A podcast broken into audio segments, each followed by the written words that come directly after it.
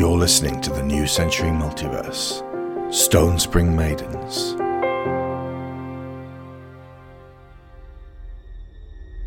Chapter 26 Scaling the Mountain. Gabriella, Day 17 of Epona, Springfall, 1884.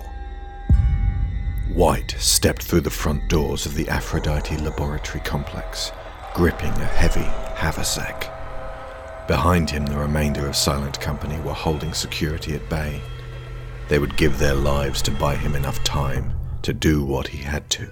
Set of stairs at the end of the first hall, he thought to himself, running through the memorized directions. The building had already seemingly been evacuated of staff. How did they know he was coming? Wight's heart leapt in his chest. Had he been fed false intelligence? Was he misled? Was this a trap?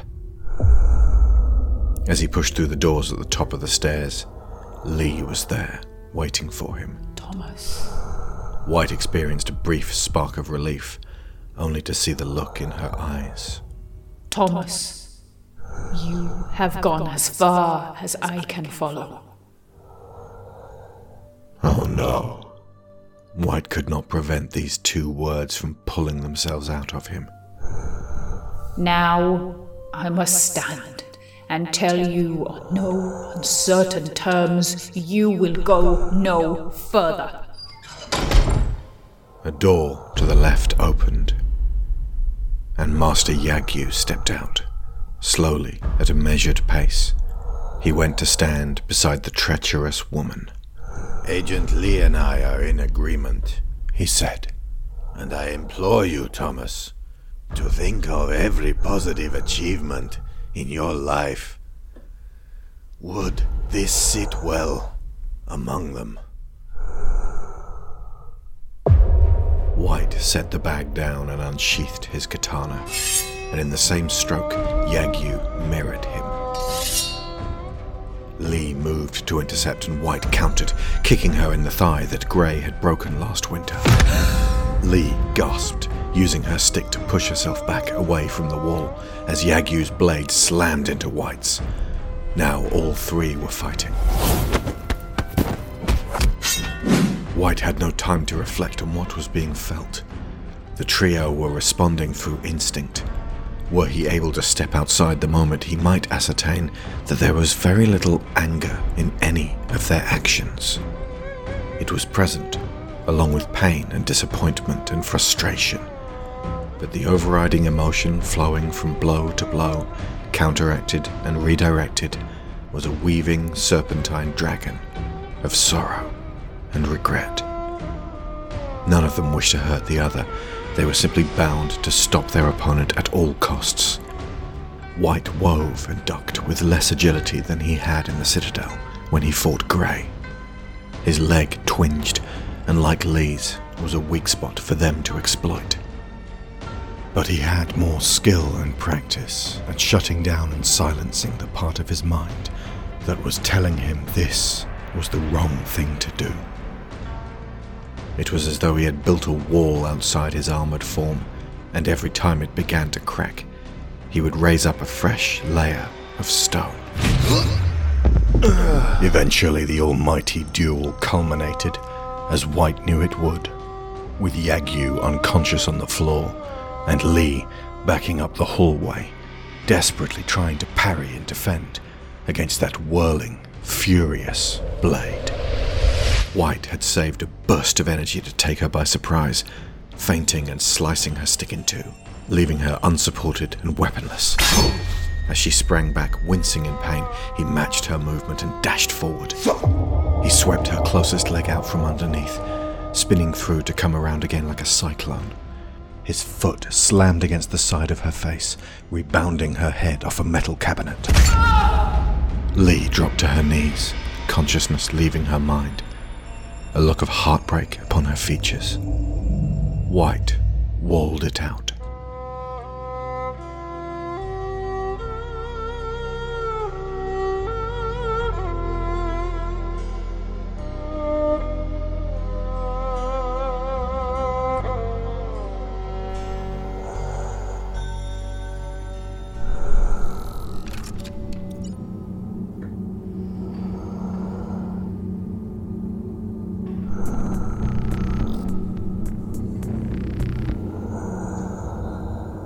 Pale figure continued along his course through the darkened building as the sounds of violence erupted once again outside. Harsh cries and slamming metal against stone. Silent Company were now killing, and he would not be there to call them off. This unsettling notion was cast aside. The prerogative, the process, and the precise order of actions had been mapped out and adjusted for their compromised new circumstances. Anyone who got in their way was now responsible for their own lives. Li's crestfallen face swam through his mind. She was crumpled and quiet back there. He paused upon the steps, pondering returning to assure himself she and Yagyu still lived. Wight gripped the bag straps all the harder, forced his aching legs to move, and propelled himself onward and upwards. Everything behind him was done. Buried. He climbed to the next story and spied two more figures awaiting him, neither of whom he had met before. Both were pointing handheld, crystal powered shock bolt throwers his way. Dr. Calendula Renwick. He intoned threateningly, setting the haversack down again. The one he recognized the description of, given away by her pink hair, was quaking in her boots and seemed about to rabbit. He could potentially intimidate both of them out of his way. The floor above us and everything in those laboratories is heavily guarded by a dozen elite Imperial troops. The doctor called in a high, strained voice. Even if you did get past your companions, you won't get through our best fighters. So you need to go. Now. Stand fast, Cal. said the older woman, her tone even and assertive. We're just going to have a little chat with Mr. Wight here. Who are you? He asked, a little surprised to be named this way. You've been communicating with me for almost a year. Donna said, aiming directly at his forehead. You're Minerva. Wight growled, his sense of this developing into a spiderweb intensifying. I do not understand your stance. You've wanted Binary Dawn shut down since its inception. I have. Cal stared at her betrayer, confusion and mounting anger in her glittering fuchsia eyes. But on a level that left nobody harmed.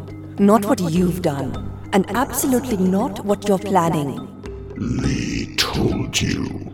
Wight ground his teeth. She was deeply concerned.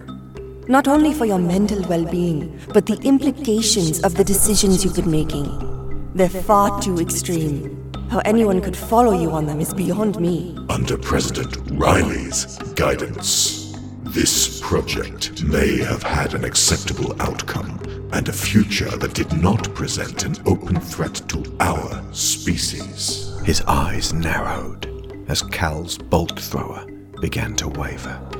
But someone on your side has been making deals with Senator McPherson, the implications of which disturb me to my core. Agreements that would leave our nation, our world, entirely vulnerable to exploitation.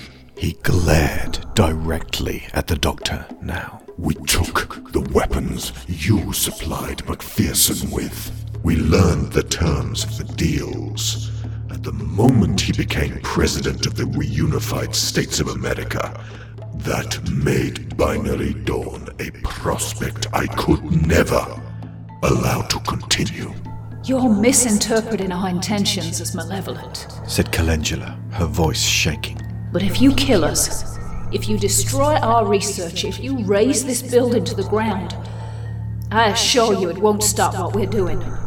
It will only set us back by nine months. The results are already known. This can work. I was told our contact, Minerva, suffers from paperbone. Is that correct? Wight inquired. Donna nodded. That's right, I do. But even if you get past the two of us, you won't get what you want. And there is nothing further you can do here that does not constitute a needless atrocity. I implore you to stand down and give yourself up. For the sake of maintaining the accord we have already built, and perhaps finding a way forward for both of our peoples, to. She did not finish her sentence. Just behind it, a series of muffled cries had been heard. In this instant, Wight had flung a dagger at Cal's sidearm, which discharged as she shrieked and reeled backwards. Wight spun himself through the air, avoiding Donna's first shot and simultaneously flinging his sword. The rounded pommel bounced sharply off her forehead as Wight straightened up and stalked forward, catching the hilt as she dropped to the floor. No longer conscious, but with her skull mercifully unfractured. He took Cal's weapon from her trembling hands and stowed it in his bag. Do not blame yourself. He rumbled. I admire the intellect and elegance of your people. You conduct your civilization better than we ever have. But as a result of that, you are too powerful to consider as trusted allies. So there is nobody in this world who can dissuade me from my course.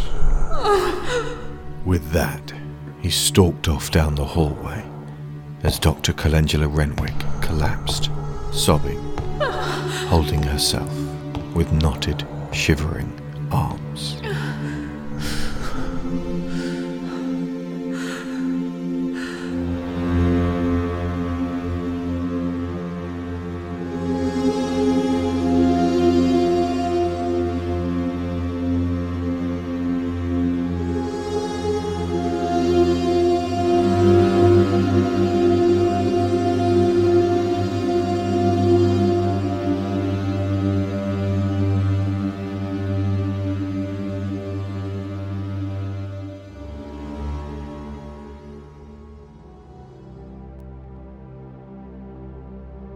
You have been listening to episode 26 of Stonespring Maidens Scaling the Mountain. Written, edited, and directed by Alexander Shaw. Donna Madrigal, performed by Shanta Parasuraman. Li Ying Long and Calendula Renwick, performed by Sharon Shaw. Wight, Yagyu, and narration by Alex Shaw. Make Your Decision by Dan Phillipson of Shockwave Sound. Autumn Erhu by NCM. Past the Edge, Infados, and Ossuary, composed and performed by Kevin MacLeod of Incompetech.com. Dark Ambience, performed by Feslian Studios. Many soundscapes, including pattern recognition and Submerged, by Tabletop Audio. Stonespring Maidens is available in a gorgeous paperback from Amazon.com along with the previous nine stories from the New Century Multiverse, and the three newest Panther Soul, Nightfall of the Wendigo, and Back in Time plus Space. You should be listening to Through the Wind Door. If you can't support us on Patreon but would like to contribute to this show, then a review on iTunes or of one of the books on Amazon would absolutely help us move forward. Takes five minutes, and it means the world. The New Century Multiverse is funded by Patreon. Our top tier sponsors get credit every episode, so thank you too. Aaron Lacluyze, Abel Savard, Alex Outridge, Angus Lee, Benjamin Hofer, Bryan Novak, Cassandra Newman, Chris Finik, Christopher Wolfe, Ciaran Dachtler, Conar Kennedy, Dan Mayer, Daniel Salgueiro, Dan Hoeppner, Dave Hickman, David Shealy, Duran Barnett, Finbar Nicholl, Frankie Punzi, Greg Downing, Jamas Enright, Jesse Ferguson, Joe Crow, Joel Robinson, Johan Claesson, Joe G, Josh Wasta, Kevin Veighy, Lorraine Chisholm, Marc Lucksch, Martie Hooie, Matthew A. Seibert, Matthew Webb, Michael Hasko, Robbie Crow, Sarah Montgomery, Tim Rozenski, Timothy Green, Toby Jungius, Tom Painter, and Valencia Burns.